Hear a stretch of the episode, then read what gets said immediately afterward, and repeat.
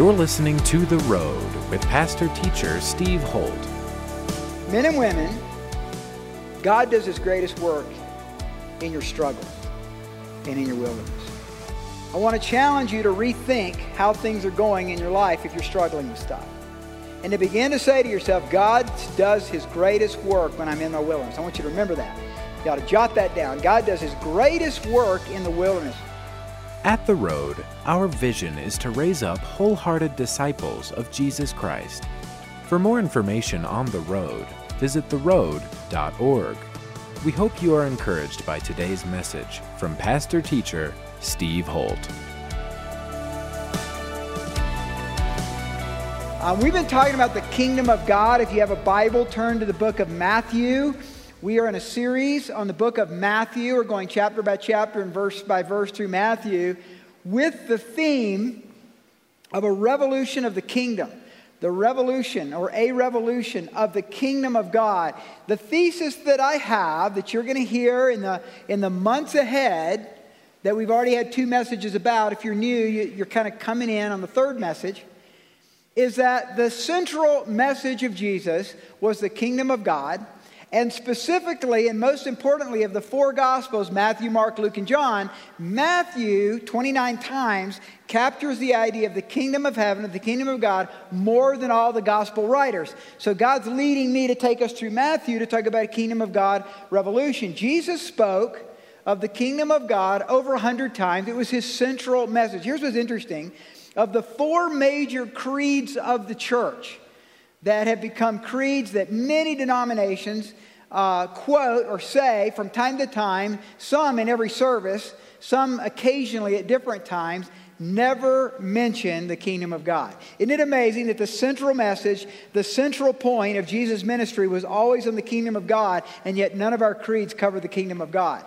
I studied systematic theology. I took three uh, three different courses on systematic theology when I was working on my master's degree at Fuller, and never, except in brief little moments, was there anything given to the kingdom of God.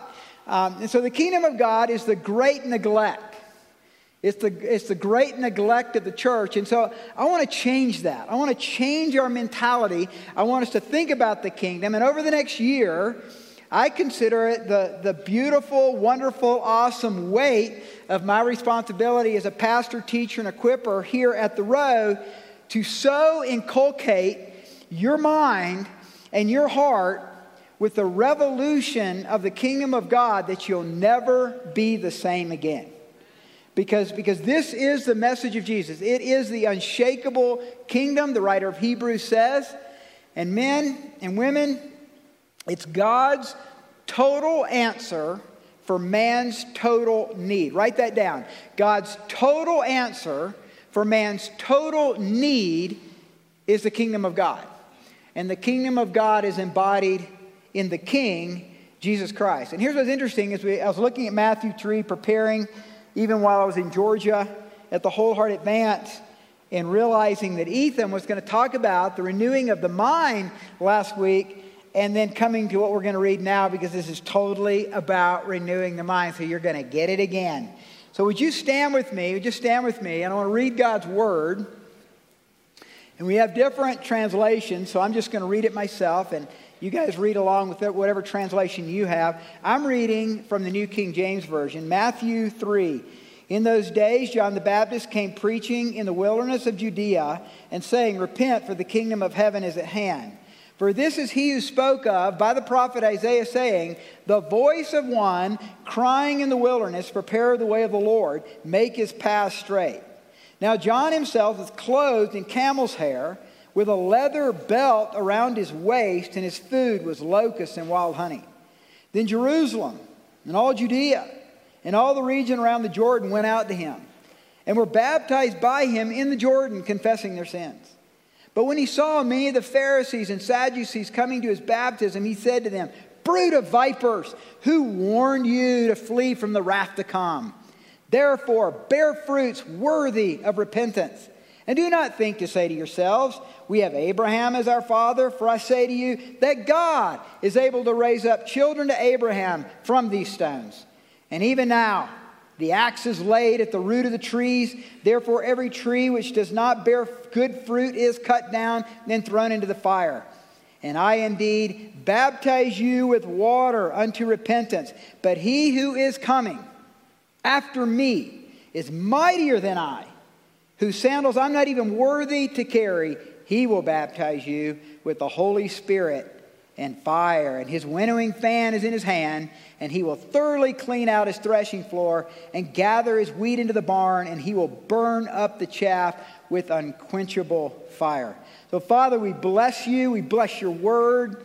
God, I pray that you would take your word here this morning, Father God, and burn it into our hearts. God, burn it into our minds. God, renew our minds with your spirit. God, help us to, to grasp and understand through your Spirit what you're saying to us today, 2019, about the kingdom of God. In your name we pray. Amen. You can be seated. So, John comes out and he begins to preach a gospel of repentance in preparation for the coming of Christ. And he says this look at verses 1 and 2 again. He says, In those days, John came preaching, Repent for the kingdom of heaven is at hand. Now, repent, as we've come to understand it, most of the time when it's used today in our churches, is associated with becoming a believer. Repent from your sin, turn to Christ, and get saved. Great message, fantastic message, biblical message. I'm going to do a little bit different today, and, and really, I'm going to dig in to actually the literalism of the word, which is metanoia. Metanoia is a Greek word for repent. It means a change of mind. And I think it's interesting if you look at verse 2 of chapter 3, where John says, Repent for the kingdom of heaven is at hand. Now look at chapter 4, verse 17. Jesus says essentially the exact same thing. He says, Repent for the kingdom of heaven is at hand. You think God's trying to get a message to us? You think he's trying to communicate something to us? He's saying, change your thinking because there's now the kingdom. The kingdom of God is here. The kingdom of God has arrived. The kingdom of God is in your midst. Right here. It's interesting, and we don't know for sure, but I've often wondered if John, when he begins to preach that, saw Jesus. In other words, he's not randomly saying the kingdom of heaven is at hand maybe every time he spoke, but rather he, because we know the context, Jesus is about to be baptized. He's out there, he's preaching probably in the Jordan River, um, up around Galilee in that area. How many of you have ever been baptized in Jordan River?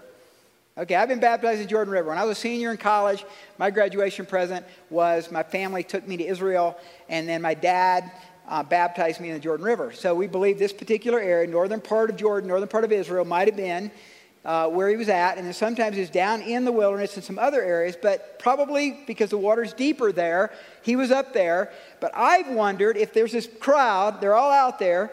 He looks out and he sees Jesus. He sees him in the crowd and he says, Repent, for the kingdom of heaven is at hand. In other words, the kingdom is here. The embodiment of the kingdom, the unchanging person, Jesus, who is the same yesterday and forever, is here bringing the unshakable kingdom. And so, men and women, God is challenging us today to a new mindset. Guess what? The first computer, the UNIVAC 1. Anybody know what the UNIVAC 1 was?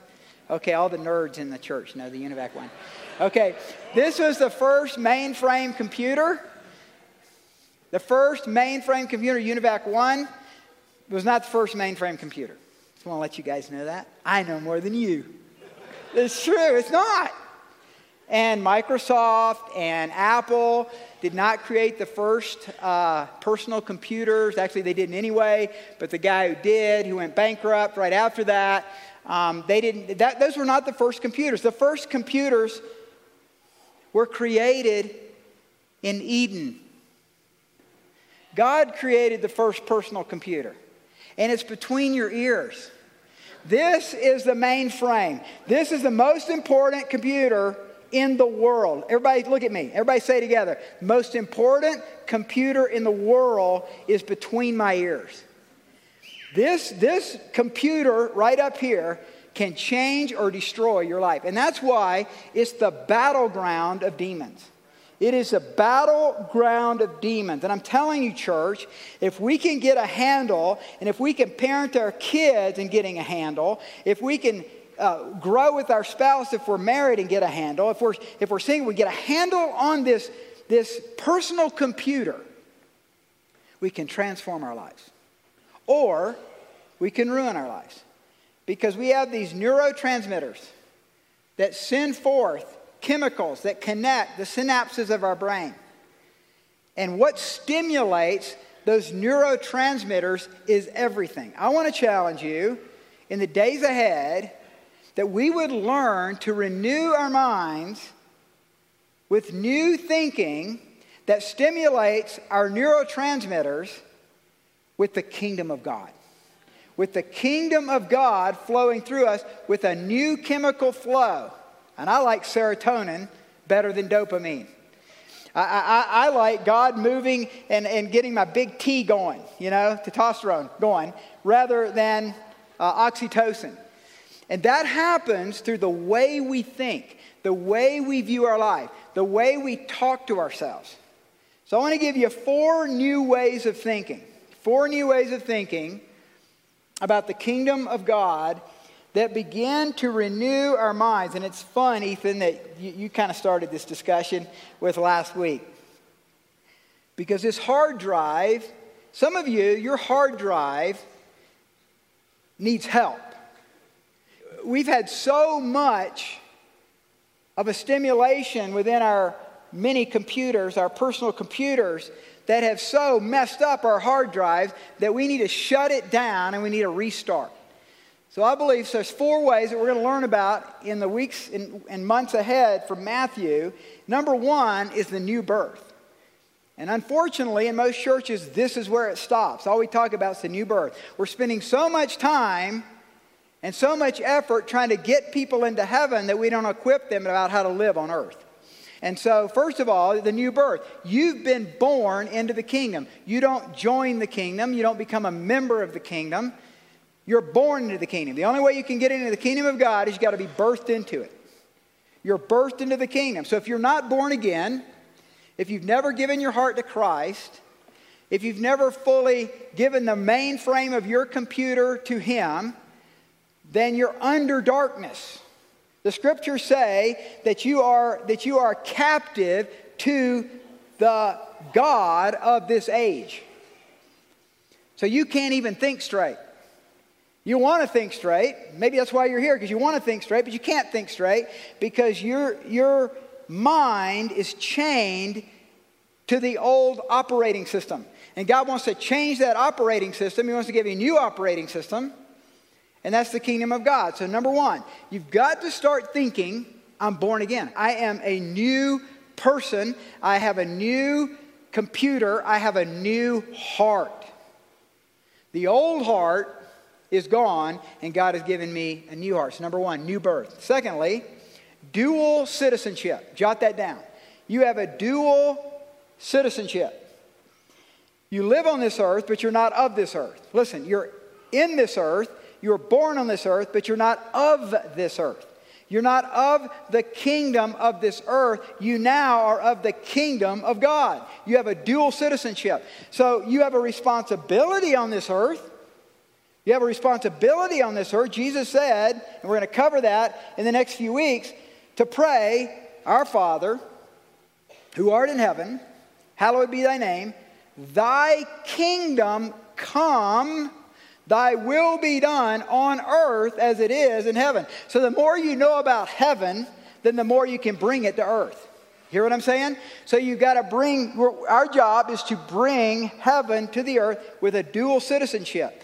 And so many of us are so earthly minded, we're no heavenly good. Others of you, listen, this is important, are so heavenly minded, you're no earthly good. It's true. I know, man, I know people, uh, they, they just, they fast and pray about everything. I mean, I feel like they fast and pray about what clothes to wear each day. And I say, man, come on, come on. I love your spirit. I love your heart. It's fantastic. But you know, get a job.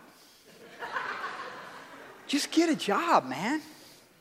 I meet young people all the time that have come out of different movements and stuff, and their greatest job is they actually got a raise at Starbucks.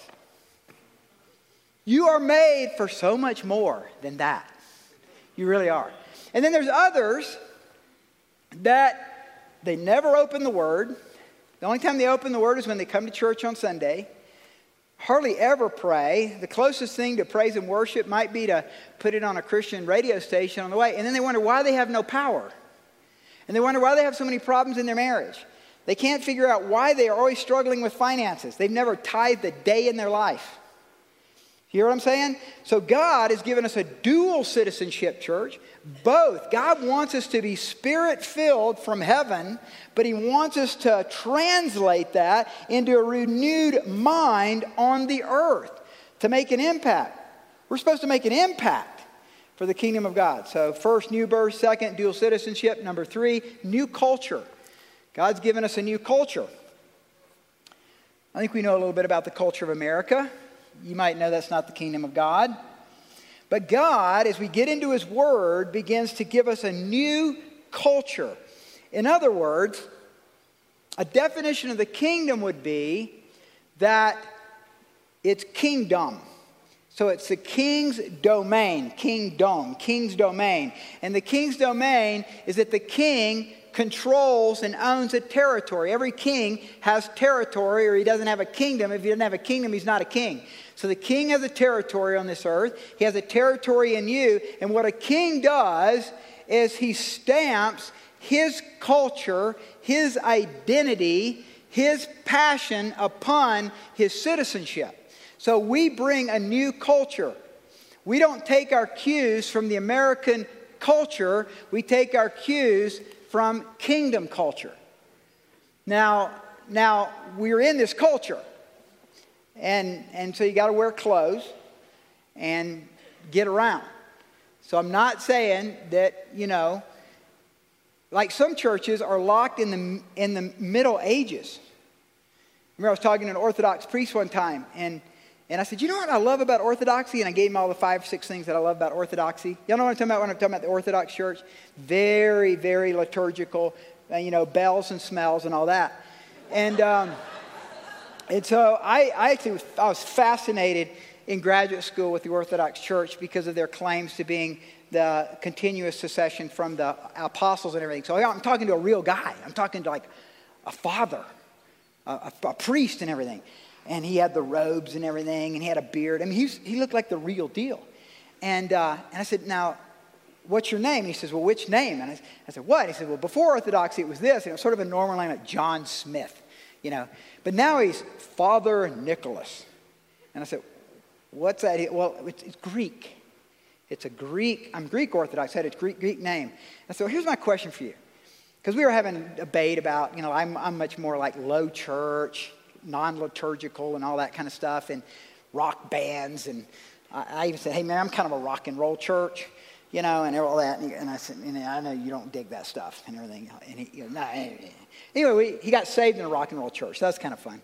But I said, what's so anointed about the 10th century? I mean, what's so anointed? And we had a fascinating conversation. He actually struggled with it too, so it was really fun. I told him all the struggles we have, because sometimes we're not liturgical enough. And uh, anyway, it was a fascinating conversation. Point being, you're in this culture. Don't be weird. I mean, just be in the culture. But you don't have to take your moral, ethical, spiritual cues from the culture. You hear what I'm saying? So, so I'm not talking about just the exterior, I'm talking about the interior heart stuff. So a new culture. Number four, kingdom assignment. Write that down. Kingdom assignment. We'll talk about that in a few weeks. But every one of you in this room have a kingdom assignment from God. You know, um, like I was talking about, you know, Ethan and Deborah at the well. You know, we have this treasure. Each one of us has been given a treasure. 2 Corinthians 4 7. We got a treasure within that I was talking to the well on Friday night about. And that's your, there's something about the unique qualities of each one of you. Some of you are really good at math. Some of you are really terrible at math. Some of you are, are mechanics. Some of you are lawyers. Some of you are um, gifted in certain and different ways. But that's because God has an assignment for you. He, he's got a kingdom assignment. He's put you on this earth to do something nobody else can do. Nobody else has your assignment but you.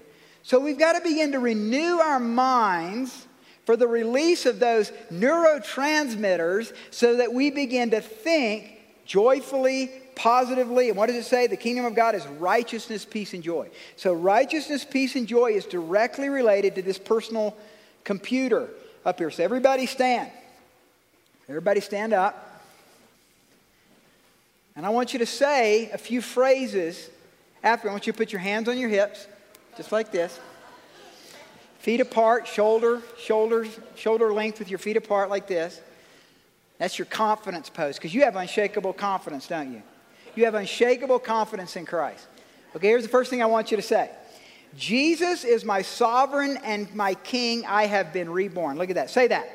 Jesus is my sovereign and my king. I have been reborn. All right, look at the second one. I'll read it. I'm no longer a religious person, but a citizen of the kingdom. Let's say it together. I'm no longer a religious person, but a citizen of the kingdom. All right, let's say this one together. I'm no longer a captive citizen of darkness, but a free citizen of the light. Amen. I have dual citizenship. I am a heavenly man or woman living on the earth.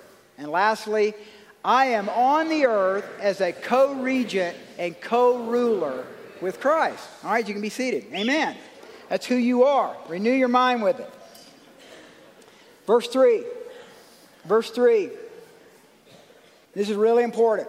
It's really important. Pregnant verse. For this is he who is spoken of by the prophet Isaiah, saying, The voice of one crying in the wilderness, Prepare the way of the Lord make his path straight.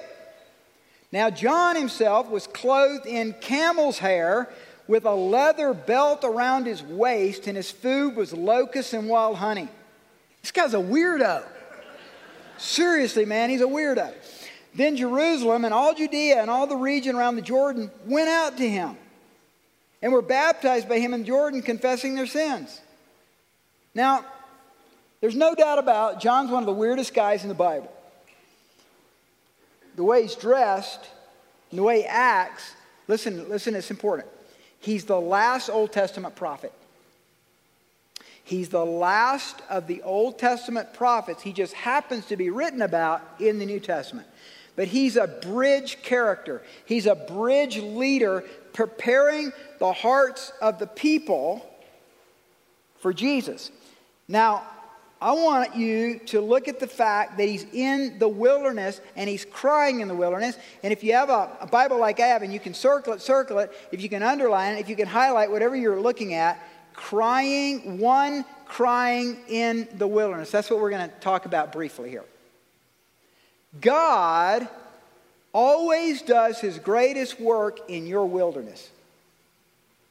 He does. And I want to challenge you in your personal computer to rethink wilderness, to rethink suffering, to rethink shame. This is what we talked about at the Whole Heart Advance. We got a Whole Heart Advance Colorado, number three, coming up in September. I want to challenge you men to be at that. But one of the things we talk about is wilderness, and I'll just briefly cover it here. Abraham found his calling in the wilderness. Moses had his burning bush experience in the wilderness. David spent 17 years in the wilderness preparing to be king. John comes crying out in the wilderness. Jesus is going to come next week. We're going to read about him coming in the wilderness. Men and women, God does his greatest work in your struggles and in your wilderness. I want to challenge you to rethink how things are going in your life if you're struggling with stuff and to begin to say to yourself, God does his greatest work when I'm in my wilderness. I want you to remember that. You ought to jot that down. God does his greatest work in the wilderness. John, of all people in Scripture, could have been in the city. He could have been right outside King Herod's palace. Some would say he should have been right in front of the temple, preaching to the Pharisees and the Sadducees and all the people that are gathered. No, he's in the wilderness. Tradition tells us that he left and went into the wilderness at 14 years of age. Archaeology's just discovered in the last 10 years what they call the John the Baptist cave, just outside Jerusalem. And they believe that's where he lived for the last part of his life until he was captured and, and killed by uh, Herod. Because God does his deepest work in our heart through breaking us, through humbling us. And so many of us, are we not, afraid of our shame? We, run, we spend our whole life covering up our shame, covering up what, that, that sexual abuse, covering up those urges of our life that we can't admit to anybody, covering up that divorce, covering up that abortion, maybe covering up that murder. And God's saying to you, that when you can become vulnerable with some trusted men and women and with God, God will start to set you free. God will begin a new work and He'll break the power of shame and He'll break the power of that wilderness experience and He'll begin to express within you a new you, a kingdom of God you. And you'll begin to discover the joy and the peace and the power that's possible in your life because Satan comes always to steal, kill, and destroy. Jesus always comes that you might have life and might have it abundantly. Jesus doesn't want you to just have life, He wants you to have abundant life, overflowing life, ever increasing life. Too many believers in the church today stop with eternal life. Oh, I got eternal life. I got saved when I was 12. I got baptized. I've got life insurance. And God's saying, No, no. I want you to have abundant life. I want you to have an abundant life marriage. I want you to have abundant life finances. I want you to have abundant life singleness. I want you to have abundant life as a mom. I want you to have abundant life as a, as a mechanic. I want you to have an abundant life as an accountant. It's possible. But you got to renew your mind. You got to have a new mindset. You got to say, I'm going after the abundant life. There's a treasure within me. I'm going to develop that treasure within me because God has a unique calling on my life. And nobody's going to stop me from reaching all that God has for me because I'm trusting in the constitution of the kingdom. And the constitution of the kingdom is this book. You realize this book is all about how good God is and how much He loves you, and if you follow it, how successful you can be in every area of your life? Isn't that exciting? Man, Good stuff. Well, then, the biggest substitute and the biggest struggle, and we've already captured this in the first two chapters because Matthew is really trying to communicate look, this is what it's all about, but here's what you think it's all about. Look at verse 7. But when he saw many of the Pharisees and Sadducees coming to his baptism, he said to them, Brood of vipers. Now, that's not a really good way to win friends and influence people. Brood of vipers, who warns you to flee from the wrath to come? Therefore, bear fruit worthy of repentance. Do not think to say to yourselves, We have Abraham as our father. For I say to you that God is able to raise up children to Abraham from these stones.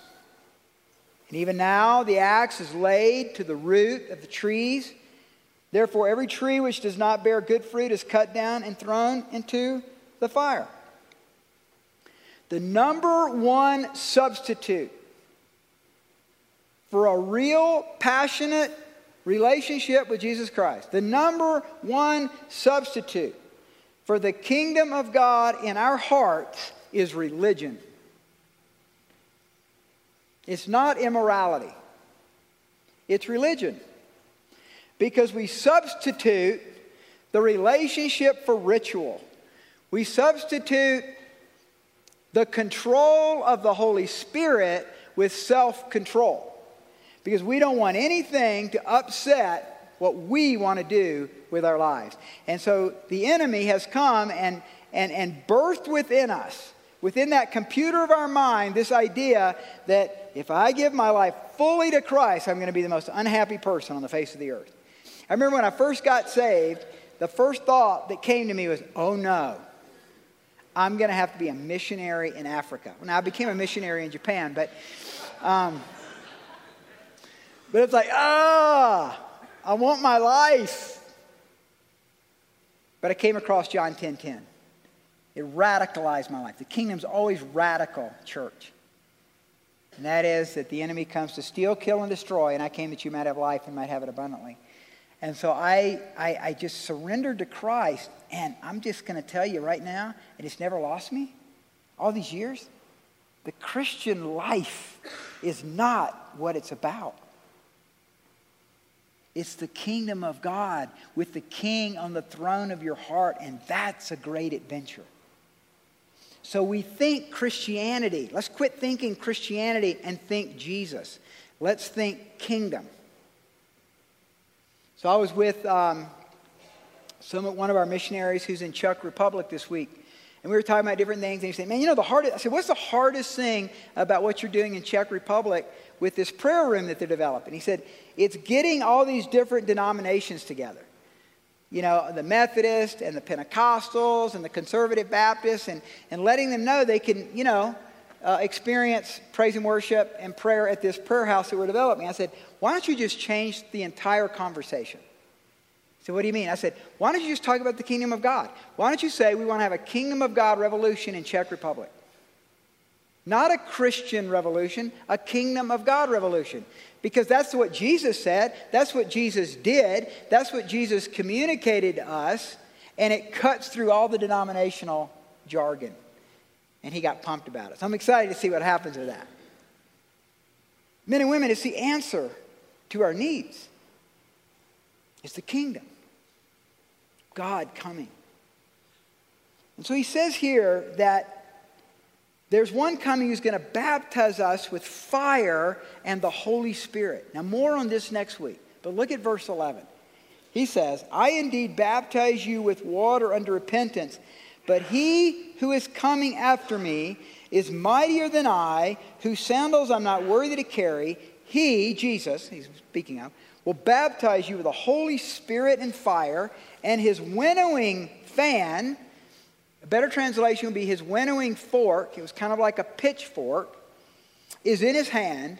He will thoroughly clean out his threshing floor and gather his wheat into the barn, and, but he will burn up the chaff with unquenchable fire. So here's what he's saying He's saying there's one coming that's going to baptize you with the Holy Spirit, but it's, it's going to be followed with, and alongside, there's going to be fire with it. And the best description I can give you to an agrarian culture at that time was it's like when you guys go into the, to the barn or the threshing floor and the wheat's been brought in and it's laying there, and you come in with this pitchfork, this winnowing fork, and you throw it up into the air, and the chaff, the light chaff, blows off. And what they do is they collect that chaff and they burn it. He's burning off the chaff as a farmer to get the wheat as pure as possible. You didn't want to be eating your, you know, your Wheaties. That's pretty funny, I thought, your, your Wheaties. with chaff in it. That would be kind of crummy. You know, you're getting, you got your Wheaties and you're getting ready to eat it and you got chaff in it. So they clean the chaff out. And, and so Jesus comes with his Holy Spirit, more on this next week, to burn up the chaff in our lives. That's what he does. It's really fun. It hurts. It's painful. But I'm old enough now to look past the pain to see the fruit. You see, that's when we that's how we can renew our minds about the wilderness. Man, this is really hard right now. God must be doing something in me that's going to change my life forever. I'm going to press into Him in a deeper way through my wilderness. You've been listening to The Road with pastor teacher Steve Holt. We hope you have been blessed by today's message. To connect with us further, visit theroad.org. If you are walking through a difficult time, we want to pray for you. Go to theroad.org click on the Ministries tab and go to our prayer page to send us your prayer request. Thanks again for tuning in today, and be sure to listen to the next edition of The Road with pastor teacher Steve Holt.